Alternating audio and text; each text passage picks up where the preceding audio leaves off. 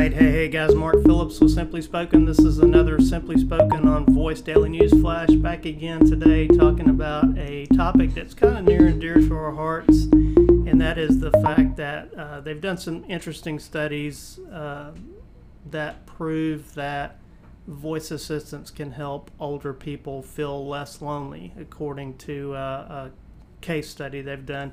In this case, it was in the UK, and they work with uh, Greenwood Campbell. And Greenwood Campbell talked about that in a podcast that um, we listened to. I think it's it's pretty interesting. So it's a very small study, so it's not a huge um, a huge representation of the population, but that doesn't mean that the the learnings from that um, are not valid. So they basically taught the residents how to use the devices, in this case the Google Assistant, followed up to see how they were doing, and then um, you know did kind of a before and after um, survey of those folks. So um, social isolation, big problem in the senior population, linked to a lot of nasty stuff, depression, poor mental health, a lot of physical health complications.